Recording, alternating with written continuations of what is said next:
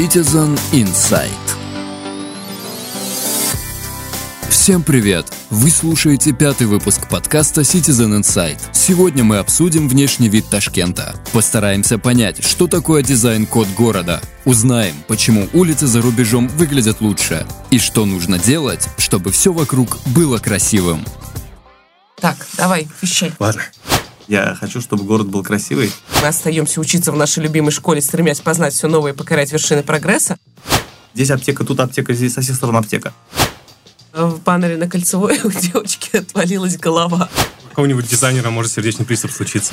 Хороший вкус — это Сталин обнимает девочку. Главное, чтобы девочка была в достаточно длинной юбке, и чтобы она там говорила правильное название колбасы.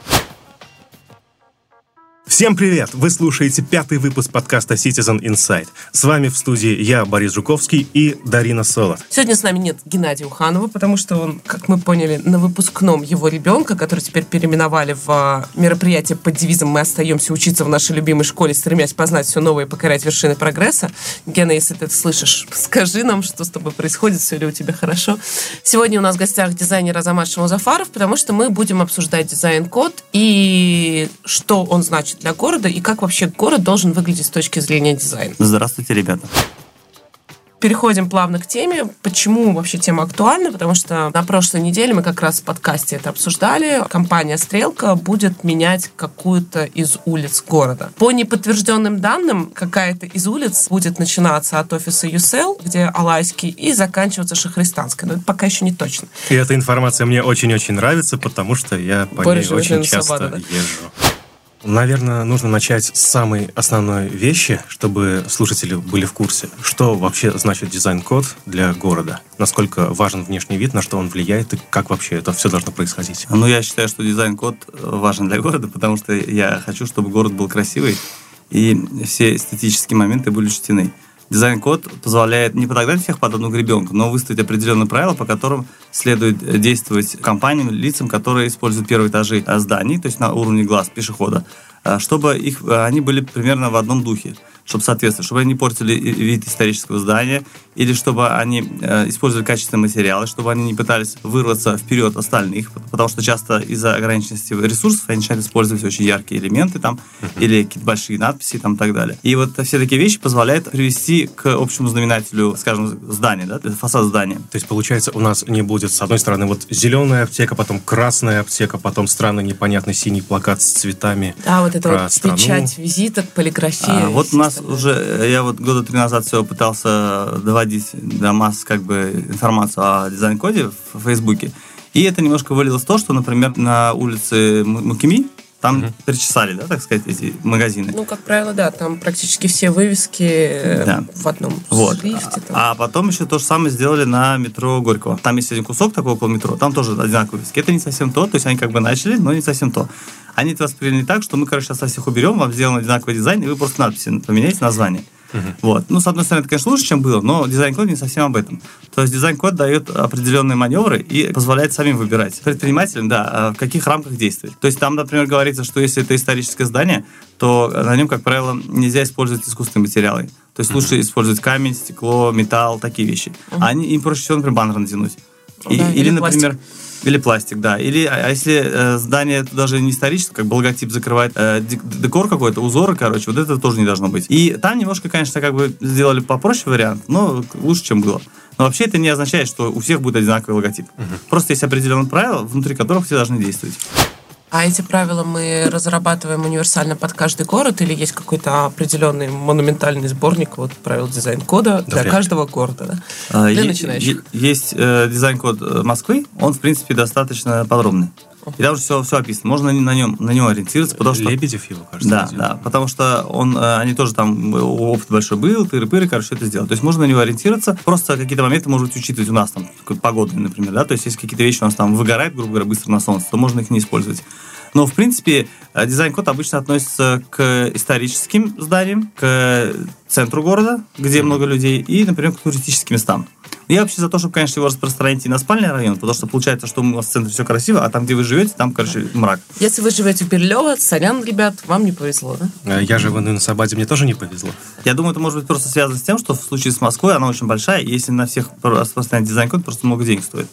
Они же да. берут каждый раз отдельную улицу какую-то, например, да, и по ней делают проект. И вот на каждую улицу нужно сделать проект, на четную и нечетную сторону. Типа такого, да, общее правило для всех, но просто вы для каждой улицы делаете проект, э, фотографируете здание, там сначала отмечается, например, вот эти штуки там, они не пойдут, например, это вывеска, ее убираем. Это там то, что наклеили на стекло наклейки, снимаем, короче.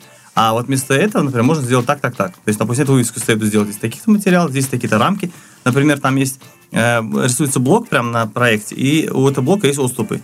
То есть все вот эти логотипы, надписи, названия аптек и так далее, они должны иметь отступы вокруг воздушные. Нельзя просто взять на максимум натянуть. Нельзя взять и натянуть на максимум. А вот такой момент.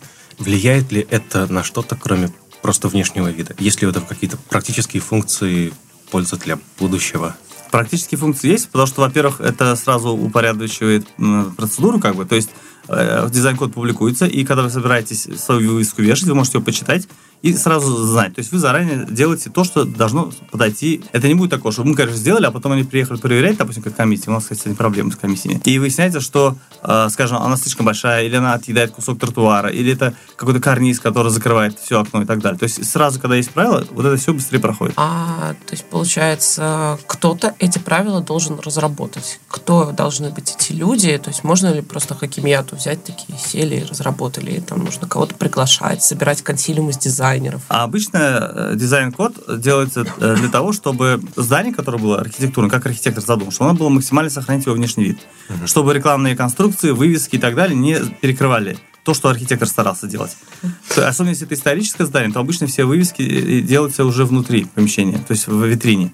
А снаружи можно делать небольшие таблички такие, да? то есть чтобы сохранить э, вид этого То есть исторического здания. максимум названия улицы, номер дома. Нет, номер дома, это само собой это отдельно идет. Я имею в виду то, что вот касается коммерческих вещей. То есть, допустим, если у вас там какая-то кафешка, то или там магазин, например. Если это историческое здание, ему больше 50 лет, вы не можете туда здоровую повесить э, вы- вывеску, там, Банан Репаблик, например, на 3-5-метровую.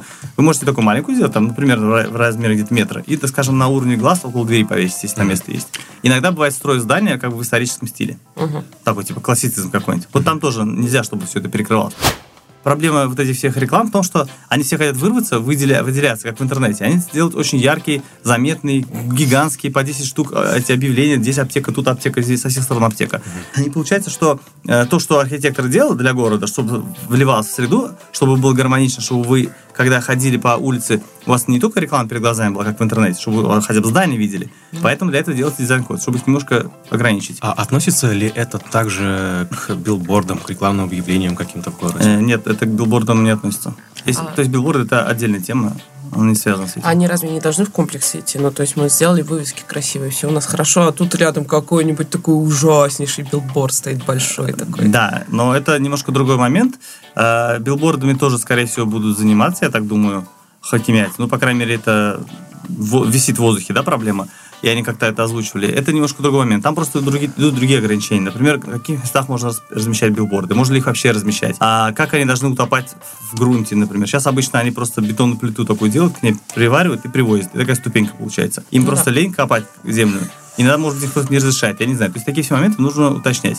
И если э, билборды, вы, вы говорите, что они какие-то там страшные или большие, еще что-то, это все можно как бы регулировать, но в принципе к дизайн-коду это не относится. Мгм. Дизайн-код это про то, что находится на улице, пешеходной части, на здании на первом этаже, такие вещи.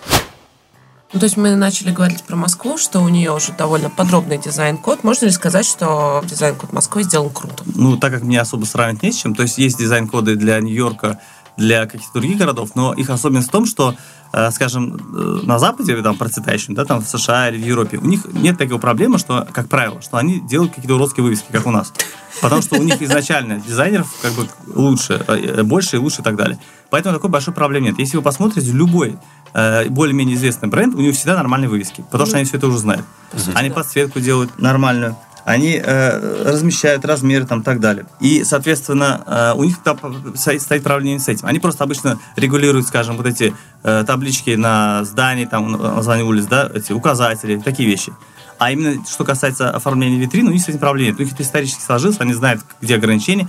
Потому что, если вы помните, в Средневековье еще у них висели вот эти всякие сапоги там у Да, сапожников, да, да, у них да, да. оттуда идет. Ну, парикмахеров полосатые, да, красные с белым. еще тоже висели. В Великобритании, по-моему, есть э, Королевский колледж дизайна, ему там то ли 300 лет, то ли еще сколько-то. То есть они 300 лет долбят эту тему, и у них все нормально. А нам приходится объяснять товарищам, там, нельзя такую вывеску большую ставить, ты там другим людям тоже Ну, мешаешь. это в Самарканде, это просто А что в вообще Самарканде с просто этим не так? прекрасно. Все в Самарканде с этим не так. Ты вот как с аэропорта по этой главной улице начинаешь ехать, а ощущение, что ты обратно в 90-е вернулся, именно с точки зрения наружки, с точки зрения всех этих вывесок.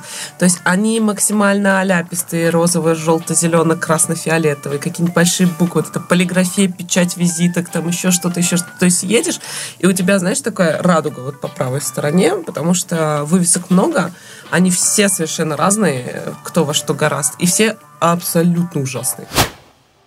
Кстати, раз заговорили об этом, Азамат, какие самые главные проблемы в этом плане вы видите в Ташкенте? Вывесок? Да, Вообще. вывесок, оформления вот города внешнего вида. Что касается вывесок, то мне кажется, что просто за ним никто не следит. То есть многие те же аптеки или еще кто-то, они э, сами на свое усмотрение все делают. Нет единой какой-то стилизации. Они часто захватывают участок на тротуаре, делают вот эти кар- не карнизы, как это называется, такие конструкции, как бы, которые наружу вы- выпячивают, чтобы козырек получался. И у каждого свой.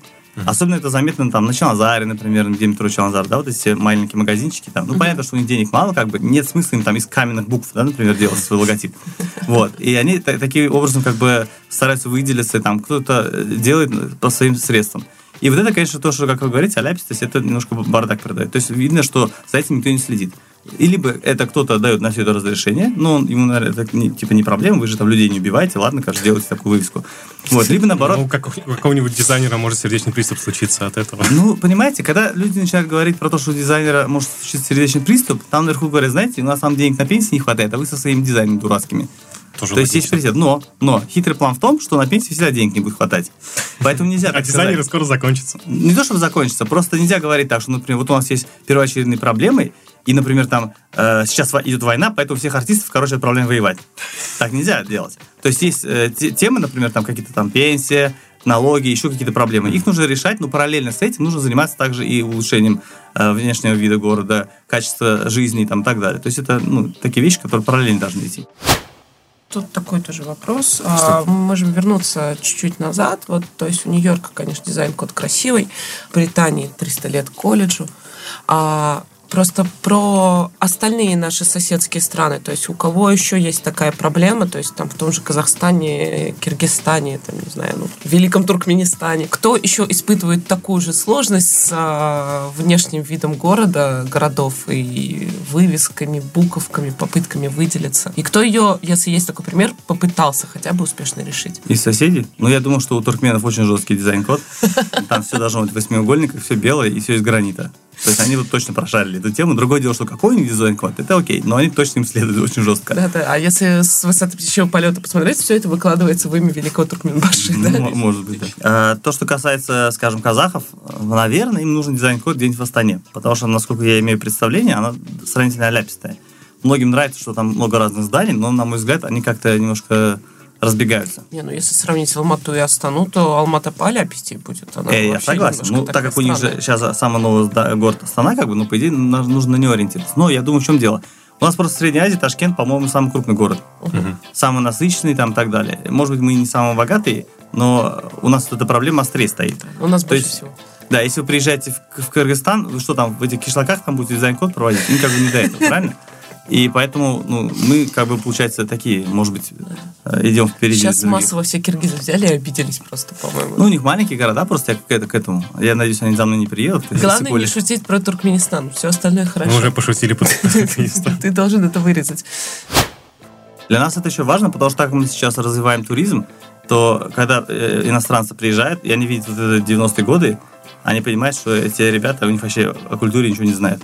А когда мы покажем, что мы такие же прошаренные, как вы, ребята, понимаете, у нас все будет красиво там и так далее, тогда они будут, о, значит, мы на нормальное место приехали. А насколько быстро у нас получится показать э, ребятам, которые приехали из нормальных стран, таких вот, где ненормальных, я имею в виду, дизайн-код уже внедрили, и люди привыкли к красивому, насколько быстро у нас получится адаптировать город к каким-то новым правилам, каким-то новым введениям, э, и мне кажется, это будет немножко тяжеловато, то есть какой-нибудь предпринимателю с кракомыша объяснить, что не должна его вывеска вот выходить вот сюда. Ну, ему объяснять можно, конечно, другое дело, что получается как? Вы делаете правила, и есть определенное постановление, по-моему, от Хакимята. То есть, допустим, вот с такого-то числа мы вам все объяснили, у вас есть две недели, чтобы самим снять конструкцию эту. Угу. Или, например, мы снимем, но вам в счет выпишем за это.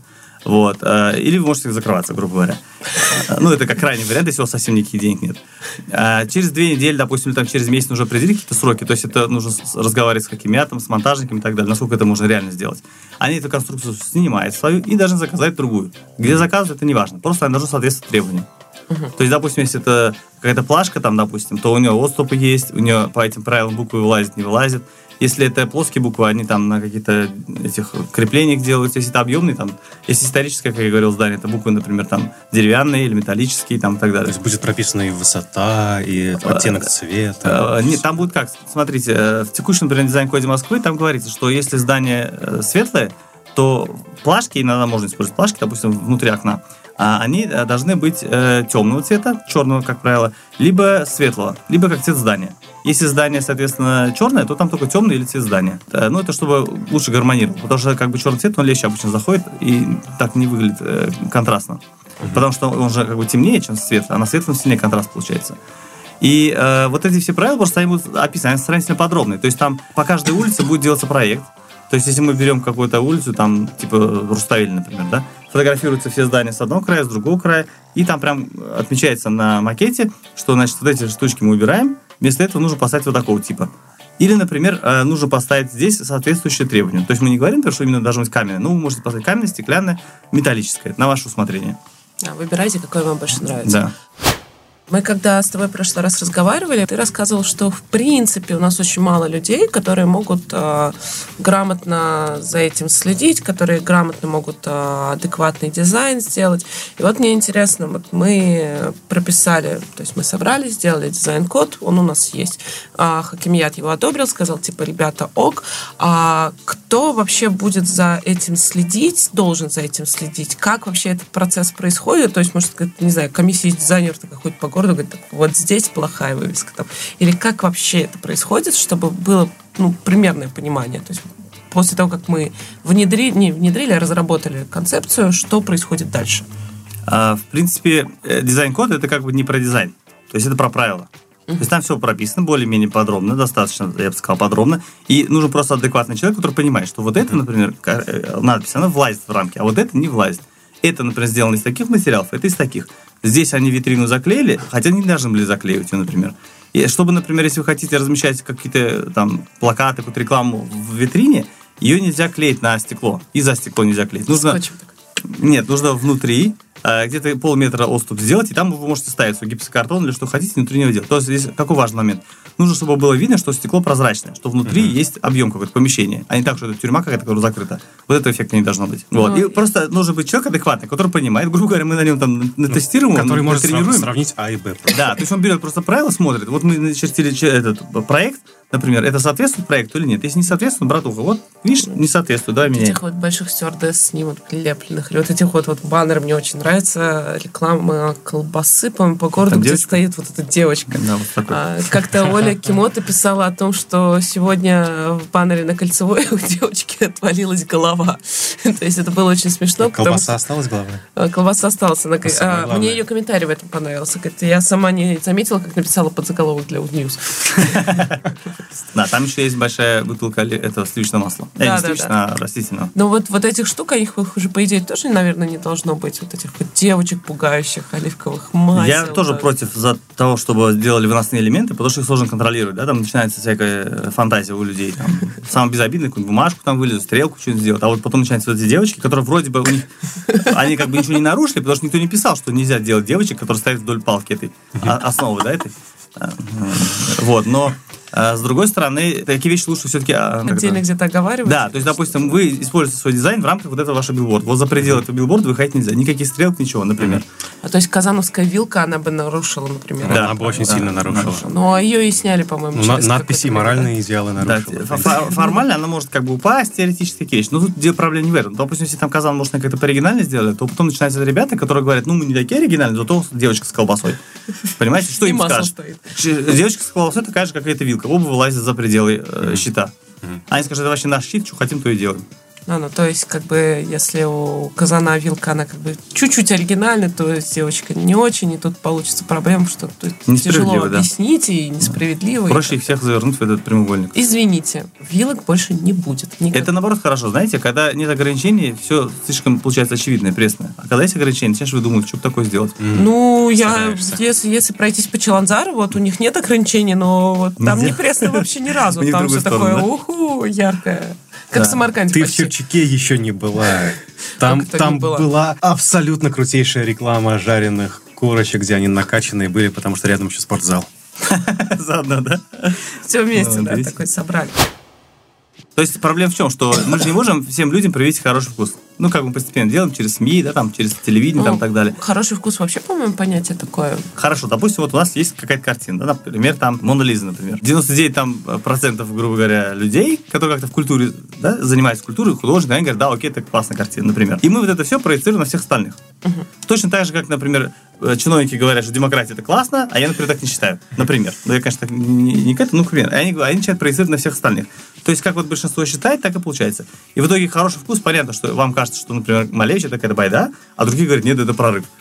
И вот это долго объяснять и так далее. Но суть в чем, что мы взяли какой-то условный хороший вкус, который мы утвердили как хороший вкус. Например, да, то есть, допустим, мы будем делать какие-то вывески в таких-то рамках там, и будем ограничивать так-то рекламу и так далее.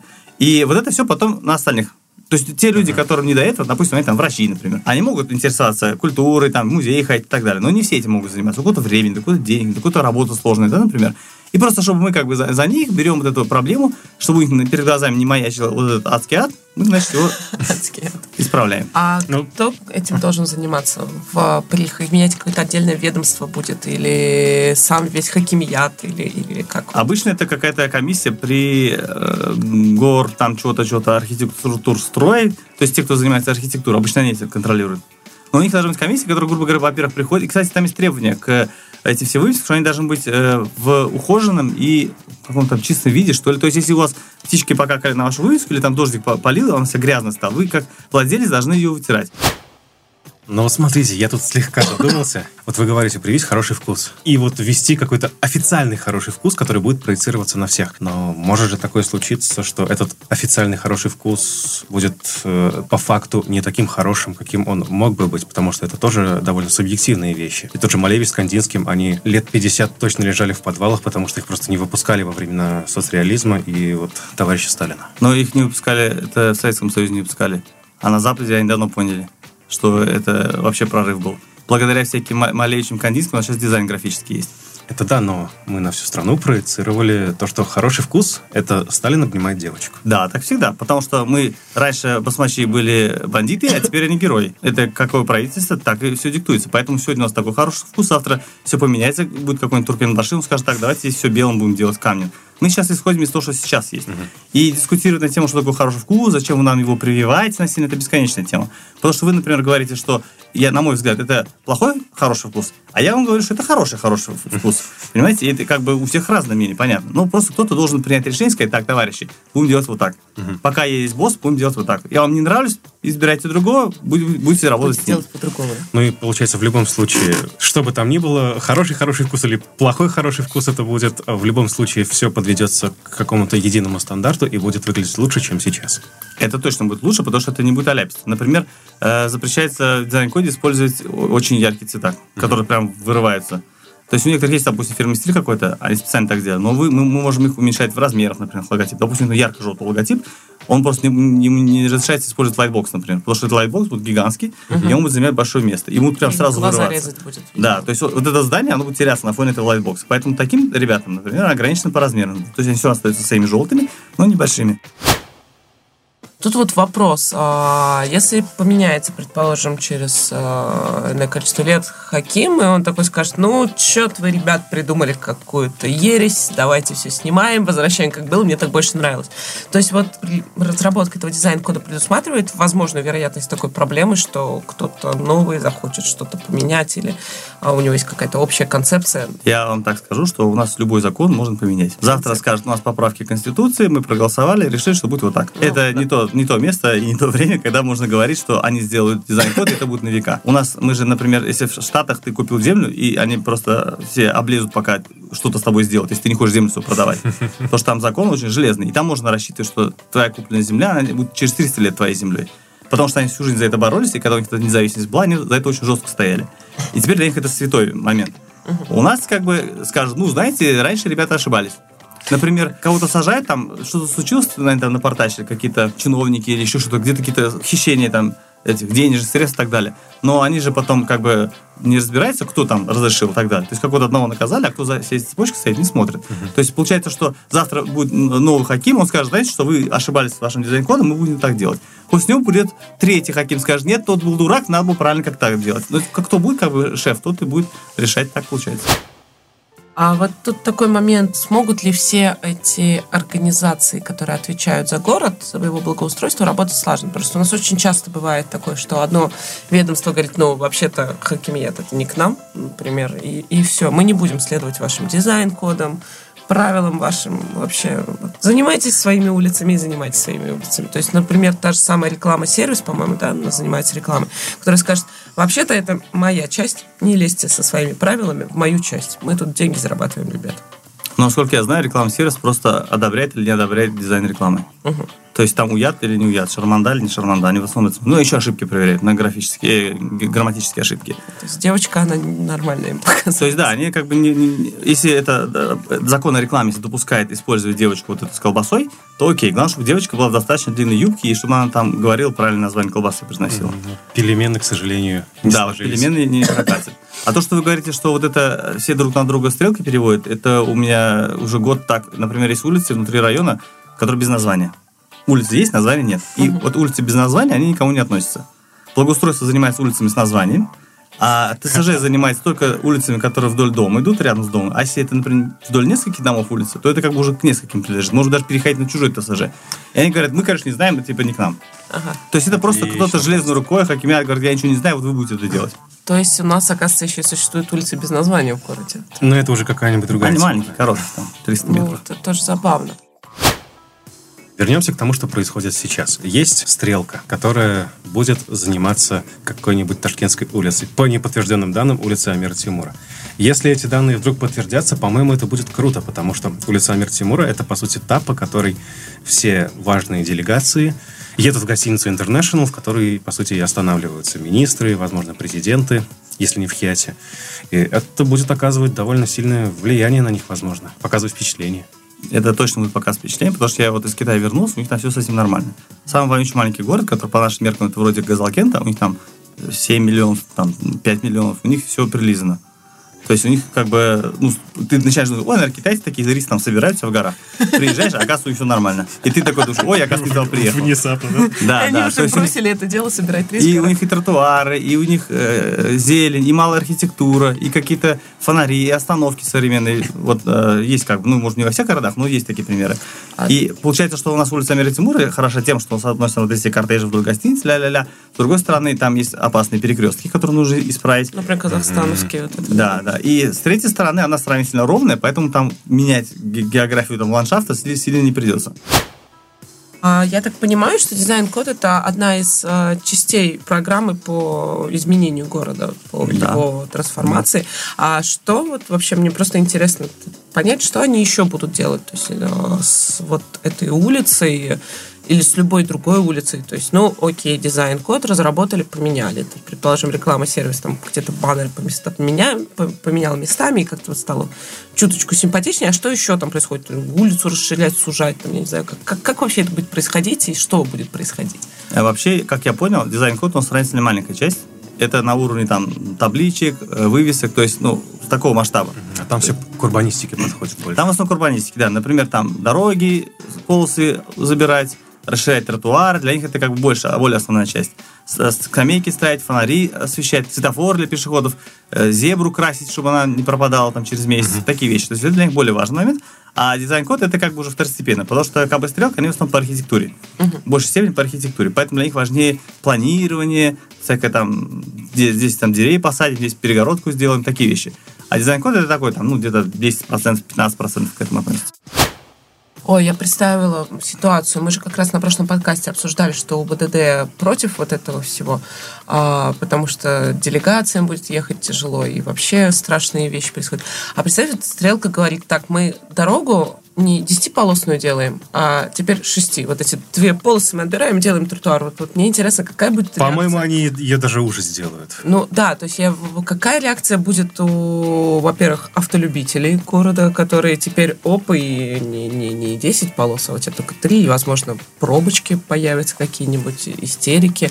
Потом у БДД, потом еще у кого-нибудь. То есть, типа, мы же привыкли, что у нас город для машины, и все тут ездят спокойно. Ну, кстати, по поводу города уже. для машин, простите, я сейчас всех перебью, но у меня появилось очень большое опасение. Потому что на весь большой жилой Юнусабад есть, по сути, три способа, как добраться. Через Шахристанскую, через новую дорогу от Кабельного, где ботанический сад, и по бетонке со стороны сельхоза. Там везде и так пробки. Транспорта нормального нет метро пока еще не достроили до петушка, чтобы охватывать. Есть такая вероятность, что если они сузят эти улицы, то те два других пути на Инусабад станут еще хуже. Но так как пока нет альтернативы в виде транспорта, ну, в виде чего-то другого, жить станет немного труднее. Ну, я вам так скажу, что, во-первых, э, водитель хуже пешеходов, потому что они занимают больше места, портят экологию, и просто они выгодны государству в том плане, что они покупают местные автомобили и бензин. Ну, и платят там какие-то налоги да, на дорогу. Но вообще в целом они хуже. Поэтому у нас люди покупают же автомобили не потому, что они им очень нужны, потому что какие-то инвестиции, какие-то статусности передают и так далее. Как вот раньше было, что автомобиль это средство передвижения, у нас это средство достижения. Вот. И а, поэтому э, все равно то, что вы говорите, будут пробки, это ГАИ, конечно, ужасно этого боится УБДД, что будут пробки. Первым делом сразу говорят, будут пробки. И на, на этом основании они, конечно, все эти инициативы убирают. Но, во-первых, э, у нас пробки почему появились? Потому что слишком легко стало купить машину, в том числе и на вторичном рынке. Их это, стало много. Да, их стало очень много. То есть люди э, живут плохо в двухкомнатной квартире, зато покупают машину, например. Две. А может, две, даже две, да. А потом еще какую-нибудь сдают, например. И машин становится слишком много. Поэтому у нас пробки. Не потому, что у нас улицы плохие, а потому что машин много. Например, в европейских городах, которые старые города, там улицы узкие, и там как-то делегации приезжают в Париже. Что, в Париже мало делегаций бывает? Ну, я думаю, достаточно. Вот, расскажете. А насколько там большие улицы? У них вообще парковаться негде. Они там туристов, конечно, все местные ненавидят, потому что они им жизни не дают. Но у них с этим как бы есть проблема, как-то они живут.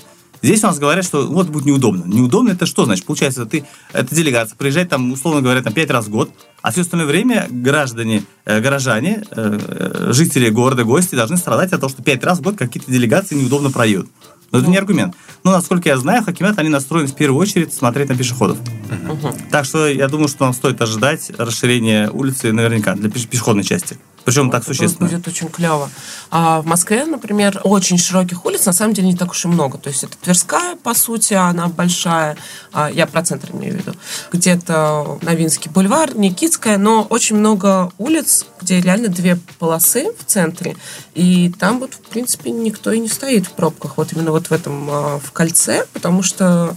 Нет, там тоже бывает, как у нас умные люди, которые на этой двухполосной где-нибудь на середине припарковались и уехали куда-то. Но там очень быстро ставятся штрафы, причем так не маленьких размеров, и таких отважных, это вот у них, видимо, штрафы средства достижения. Типа, у меня есть деньги. Я могу оставить машину здесь, и пусть меня штрафуют. Но в Москве с общественным транспортом получше. Ну, да конечно, получше, но суть в том, что, наверное, есть какое-то у той же стрелки есть какое-то средство против пробок такой вот. Ну, я я очень надеюсь, что идея. они в любом случае все продумают, они будут просто на обум. О, давайте делать, давайте делать, все сделали, а дальше уже как живите как хотите. Очень ну, надеюсь, просто тут будет. проблема в том, что они же делают всего одну улицу. Это тестовое. Тестово, да. Они сделают одну улицу, если они покажут, что они справились, и она реально классная, получилась, все довольны, тогда там, если окнут, то они будут уже дальше, я так думаю, остальные улицы делать. Ну, может быть, там не все, но, наверное, может, там 5, может, улиц сделать, такие самые основные. Uh-huh. Вот. В любом случае, то, что Стрелка делает, мы же знаем, что они в Москве сделали. И там никто не умер. Все, прекрасно. То есть Тверская, которая раньше была полностью забита машинами, прям стоишь там, как поезда едут эти машины, сейчас она пешеходная. И все, да, все рады. Ну, как все, более-менее большинство, скажем так, да. Поэтому я думаю, что это хороший опыт в любом случае. Поверьте, лучше вы будете сидеть на скамейках и гулять по пешеходным тротуарам, чем вы будете толкаться в машине куда-то там лететь. Или смотреть на то, как другие машины мимо вас проезжают и кого-то сбивают. Ну, мне кажется, здесь вот опять же речь о том же, что все должны будут работать слаженно. То есть вот Стрелка нам придумали красивую улицу, мы тут э, ее изменили. А, то же самое УБДД должно штрафовать э, водителей, которые на второй полосе после этого паркуются, чтобы опять забиваю эту улицу своими машинами. Там. Кто-то еще зачем-то должен следить. Иначе это обратно скатится к этому состоянию очень быстро. Вот когда все в хаосе. И ну да, тот же то, что Хартранскизмат должен будет рассчитывать нормальный график автобусов. А, смотрите, во-первых, там будет выделенная полоса для общественного транспорта, скорой помощи и это. Ага. Ну, в Алмате тоже такая есть. Да, то есть это мировая практика. Я не думаю, что у нас раз и не сделают. Скорее всего, сделают. Это очевидно. Там очень много транспорта ходит и так далее. А, скорее всего, наши какие-то бандерлоги первое время будут заезжать на нее, и это будет нарушением. Но я надеюсь на всякие камеры и другие средства. Я знаю, что у нас уже тестируют э, ГАИ, не ГАИ, это УБДД, вот это штраф. То есть, когда они выписывают штраф под стекло, короче, Ой, да, я видела это позавчера, это было да, забавно. Да. Вот. То есть, по идее, я вообще удивляюсь, почему это давно не сделано, потому что в России на Западе они все так делают. Фотографируют, там, не там припарковался, сфоткали, короче, отправили штраф, все нормально. Причем они раньше отправляли штрафы по почте, как у нас сейчас конвертами. Uh-huh. А потом они от этого отказались несколько лет назад, стали смс рассылать. И стали экономить 100 тысяч долларов в день, что ли, на этом. То есть у них там они прям миллионами рассылали штраф. Ну, знаете, насколько медленно они выписывают этот штраф. То есть мы выходили с кафе, и он очень медленно писал штраф, видимо, дожидаясь, пока выйдет тот, кому он этот штраф пишет. Да, потому что да. это было, э, ну, написать нарушение, свое имя, фамилию, но это довольно быстрый процесс, даже если ты стоишь. А он такой прям писал. Он писал, даже может просто код нарушения написать и все. Писал, да. Потом он стоял, потом он отрывал, потом он наконец дождался, что выйдет владелец этого машины, и они ушли разговаривать о чем-то своем. Где-то беседа, схема, да. беседа уже немножко в другое русло ушла, и поэтому это тоже не, не сразу сработало. Но выглядит прикольно, когда тебе просто под стекло запихивают бумажечку, и ты такой, оп, сюрприз. Давайте примерно подведем итоги, то есть э, тезисно, для чего нам нужен дизайн-код, как будет выглядеть наш город, если мы его примем, э, когда нужно начать уже это делать, кому, и вот какое-то руководство там Хакимьяту, наверное, что с этим делать, почему это важно. Наш город будет точно выглядеть лучше, по крайней мере, те места, где э, будет применен дизайн-код, потому что это будет менее аляписто, будет больше видно архитектуры, меньше будет вырвиглазной рекламы, меньше вообще рекламы будет. То есть это не нужно переживать э, продавцам в магазинах там или в кафешках, что все, конец, вся реклама задвинулась. Нет, так все не будет. Просто все будет гораздо аккуратнее, вы будете даже выглядеть дороже элементарно. То есть когда вы свое фуфло вытаскиваете, вешаете пластиковые баннеры или растяжки, это выглядит дешево. А если вы сделаете чуть-чуть больше, вложите денег, возможно, не обязательно, это будет уже ваша кафешка несчастная будет выглядеть дороже. Даже если вы свет внутри кафешки включите, уже будет хорошо, э, нежели чем когда вы выключаете. Кстати, есть такие одно из требований, но это, по не обязательно. Например, ночью витрин даже подсвечивается, mm-hmm. чтобы типа, освещать улицу. Вот, я не знаю, у нас будет это или нет. Вот, э, во-первых. Во-вторых, э, дизайн-код будет вводить, скорее всего, параллельно с э, первыми улицами, где будет КБ Стрелка что-то делать. Потому что там уже как бы ремонт, давайте сразу там дизайн-код введем. Вот, а потом все будет зависеть от того, какой будет первый опыт с первой улицы, скажет ли, что это окей, что это э, оправдало себя там и так далее. Если все окей, тогда может дальше мы увидим наверняка на других улицах популярных, где большой трафик пешеходный, где бывают туристы, вот на таких и, и центральные места, где там, где нужно марафет навести. Ну, нам остается только ждать, когда ребята из стрелки начнут э, делать ну, наши я, улицы я думаю, красивее. Это будет прям совсем скоро, в ближайшие, вот. возможно, несколько я недель надеюсь, мы узнаем что-то. Я надеюсь, что все окнут, скажут, типа, ребят, красиво, давайте сделаем так, и мою улицу тоже отремонтируют. Я все ратую за свою жди, улицу. Жди, жду, жди, жди. Жду, да. А, мы с вами встретимся через неделю. Через неделю, да. Обычно мы никуда Нет, не пропадем. Мы не встретимся, меня не будет. Но Борис и Геннадий через неделю проведут с вами еще один подкаст Citizen Insight. Оставайтесь с нами, а, будет весело. Спасибо большое, Азамат. Вам спасибо.